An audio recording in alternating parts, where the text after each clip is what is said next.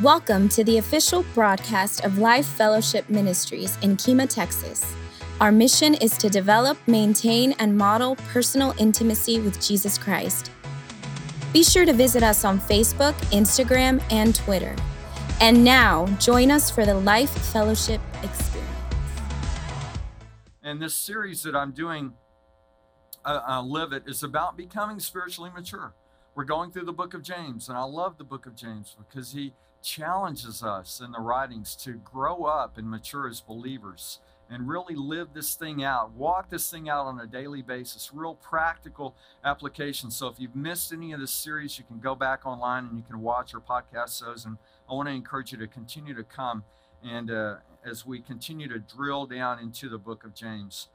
Um, and I want to go to our core scripture for this series. It's found in James 1, 122, and it says, But don't just listen to God's word. Don't just listen to it. Don't just read it.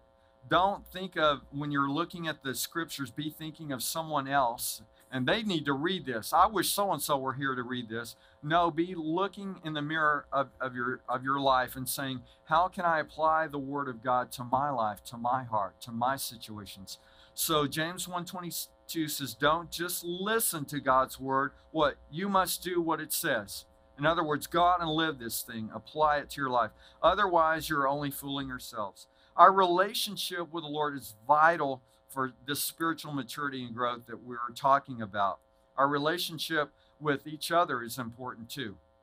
God didn't call us to be an island, He didn't call us to go do our own thing. We're a part of the body of Christ. How can a finger survive if it's severed from the hand? How can a, a foot survive if it's severed from the ankle? or the leg. And so you were never designed to be an island, to be severed from the rest of the body. And you'll see time and time and time again in the word where it talks about the body of Christ.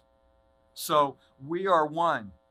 And so that's a wonderful thing. And we're helping one another grow. All right? Okay, let me go to uh, Proverbs 27 17. And it says, As iron sharpens iron, so a friend sharpens a friend. Do you have those kind of relationships where someone can speak honestly into your life? And do you have those relationships where you can share? Listen, I, have told our, our staff and the people, the volunteers, the key volunteers, I'm one of those guys that just kind of say what you mean and mean what you say kind of thing. And hopefully it's done in grace and love. But I hate walking on eggshells. I don't like micromanaging people. I don't like to be micromanaged. I like to have real and authentic relationships where I can say, you know what? This really bugs me or can you help me with this or you know someone can come to me and say hey uh, you know whatever let's have real relationships let's let's be transparent authentic and honest with one another can we do that i mean that's what this whole relationship thing is about it's not about walking on eggshells or putting on a plastic face and trying to be something that we're not or try to be somebody else god has created you unique to be yourself so just be yourself and allow god to transform your life God has placed people in your in your lives to help you grow and mature and take those rough edges off. And he's probably put you in their life to help them as well. So these relationships are vital. As iron sharpens iron, so a friend sharpens a friend. The second uh, passage of scripture I want to go to is found in Hebrews 10 23 through 25. And it says, Let us hold tightly without wavering to the hope we affirm for God can be trusted to keep his promise. What are God what is God's promise? Well, that we have eternal life and salvation and forgiveness for all of our sins when we accept Christ, and there are uh, that we'll live for eternity with Him. There are a number of promises in the Word of God that when we repent, uh, forgiveness, He gives us uh, forgiveness for our sins, and our sins are as far as the east is from the west. I can't even begin to imagine that because they never touch. But it's like the slate is wiped clean that God really loves us. Of all, what does it say in James 1:18? Of all of God's creation, you are what? His prized possession. Are you getting that? Ephesians 2 8 or 10, somewhere it says, it says that we are his masterpiece. And so there are, there are principles, there are truths, there are concepts in the Bible that we need to get that God really does love us, that God really does want to have a relationship with us, that God really does forgive us for those things that we repented of 50 years ago, 20 years ago, five minutes ago. that God really does want to have a relationship with us. And not only with us, but everyone around us. And we have a great opportunity to reach out to the community around us, sharing the love and the hope of Christ. So, what are the promises that God has given to you? It's not just those blanket promises that He's given to all of us as Christians, but God has spoken, spoken some specific things to each and every one of you. Are you listening? Are you hearing what God is telling you? Are you receiving the promises that God has given to you? Do you believe those things? Let us hold tightly. Let us hold tightly without wavering to the hope we affirm, for God can be trusted to keep his promise.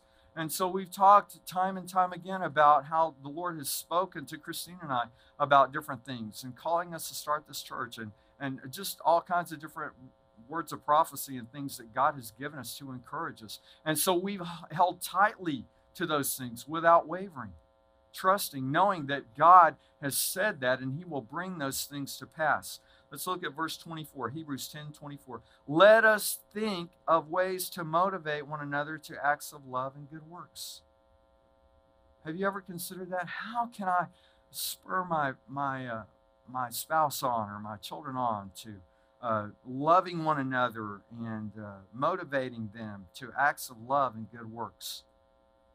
So, you know, that's part of what we do here is we, we look at how can we minister to people? How can we serve people better?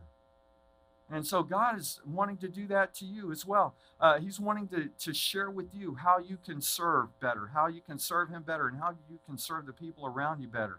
And so we, we encourage you to get involved in ministry teams. That's how you really serve, that's how you grow. But you can do that in your family as well, you can do that in your neighborhood as well. Let us think of ways to motivate one another to acts of love and good works. And so uh, part of what we've done is we have we have fifth Sunday here, and and we've uh, thought of ways to motivate the cooking team so that they can cook. Listen, those guys love it, man. If, if if there wasn't any reason to, to smoke meat at all, they would be smoking meat just because they love it. And, and I'm like, wow, thank you, Jesus, man. They're getting to do what they love, and we're getting to do what we love too, and that's eat. So, you know, it's a win win situation for everybody. But let's be thinking of ways that we can motivate one another. If someone comes to you and they're kind of downtrodden or they're looking at things from a negative standpoint, maybe we can say, wait a minute, wait, here's an opportunity here's an opportunity to, to change the way that you're looking at that. Or maybe you need some encouragement sometimes. You're like, ah, these are lemons. Well, what can I do with these things? I can be sour and bitter, or I can make some lemonade. You know, it's summertime, I can put some ice in there and make some lemonade. So let us think of ways to motivate one another to acts of love and good works. And then finally, in verse 25, it says, And let us not neglect our meeting together as some people do. Does that happen today? It does happen today. You have you know people that say, "Well, you know, I'm just not going to go to church. I don't want to go to church." And well, uh, we need one another. Again, you wouldn't sever your finger and put it off over there and then put it on on Monday morning. It needs to be connected so that there's nutrients and so that there's a connectivity so that it, it's able to fulfill what it needed to do because you don't just need your, your index finger on Monday morning, Monday through Friday. You need it on Saturday and Sunday and right. So you're a part of the body. You're needed here. So, and let us not neglect our meeting together as some people do, but encourage one another. So, are you encouraging one another? Are you being encouraged? Let us encourage one another, especially now that the day of his return is drawing near. We don't know when he's coming back. He could come back this afternoon. He could come back next week. He could come back, you know, 100 years from now. But we don't know. But our day is one day shorter you know? So let's let's be encouraged. Let's continue to to meet together and fellowship together. That's why we encourage you to come on sunday mornings and wednesday night. And sunday sunday night classes when we have those. Those are canceled tonight right by the way? Yeah okay. She's looking at me like yeah okay. Have y'all have y'all seen that geico commercial where tarzan and jane are, are on the thing and she's like you know where the waterfall is? The waterfall? And the monkey's going no no i don't know. Well she was going yes yes. Okay anyway sorry about that. Bunny trail I love that. I love that commercial. So sometimes Christine will ask me something I don't want to answer. I'm like, no, I don't know. I don't know. Okay. All right. Hey, listen, this is a fun day. Can we just have fun? All right. All right. Okay. All right. well, I'm getting carried away. Christine's probably looking like, oh, don't do that, don't do that. Right. And so, and, and let us not neglect meeting our, our, you know, some people may be visiting. They're like, I'm, I'm not going back there. That pastor's crazy, throwing his jacket all over the sanctuary. And okay, listen, we're going to have fun. You know, this is about just being real. You know, there are times when I have uh, moments. Uh, moment stands for transparent, authentic, and honest. And I'm just being transparent, authentic, and honest today. I was getting hot. So I took that thing off and I'm ready for some good barbecue, so I'm not going to keep you too much longer. But let us not neglect meeting together.